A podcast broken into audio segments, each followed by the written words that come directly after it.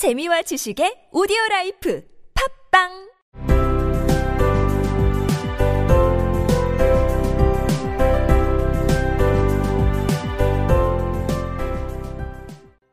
In the vestibule below was a letter box into which no letter would go, and an electric button from which no mortal finger could coax a ring.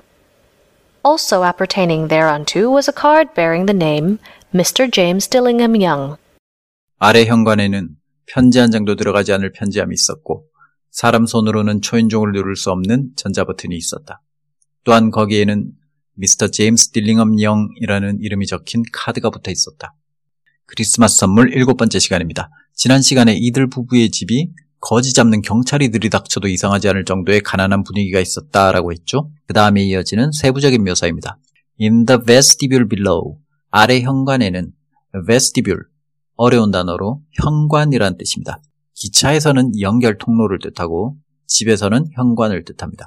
Was a letterbox, 편지함이 있었다. 여기 도치법이죠. A letterbox was in the vestibule below. 이게 일반적인 어순인데 in the vestibule below, 부사구를 앞으로 빼고 동사 주어 이렇게 도치법을 썼습니다.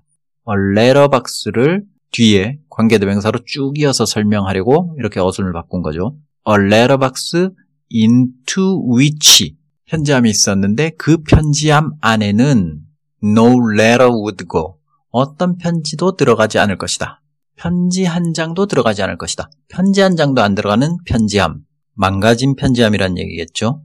그 다음 in the vestibule below가 아직 살아있습니다. 현관에는 또 뭐가 있었냐면 and an electric button, 전자버튼 from which, 전자버튼이 있었는데 그것으로부터는 no mortal finger, 어떤 사람의 손가락도, immortal이 불멸이고 모털은 그 반대말 불멸이 아닌 거죠. 그래서 사람을 가리킬 때 모털이라는 형용사를 씁니다. No mortal finger, 어떤 사람의 손가락도 could coax a ring, 초인종을 작동시킬 수가 없었다. coax, 작동시키다. 기계를 내가 원하는 대로 작동시키는 걸 동사로 coax라고 합니다. 그 전자버튼으로부터는 어떤 사람의 손가락도 초인종을 작동시킬 수가 없어요.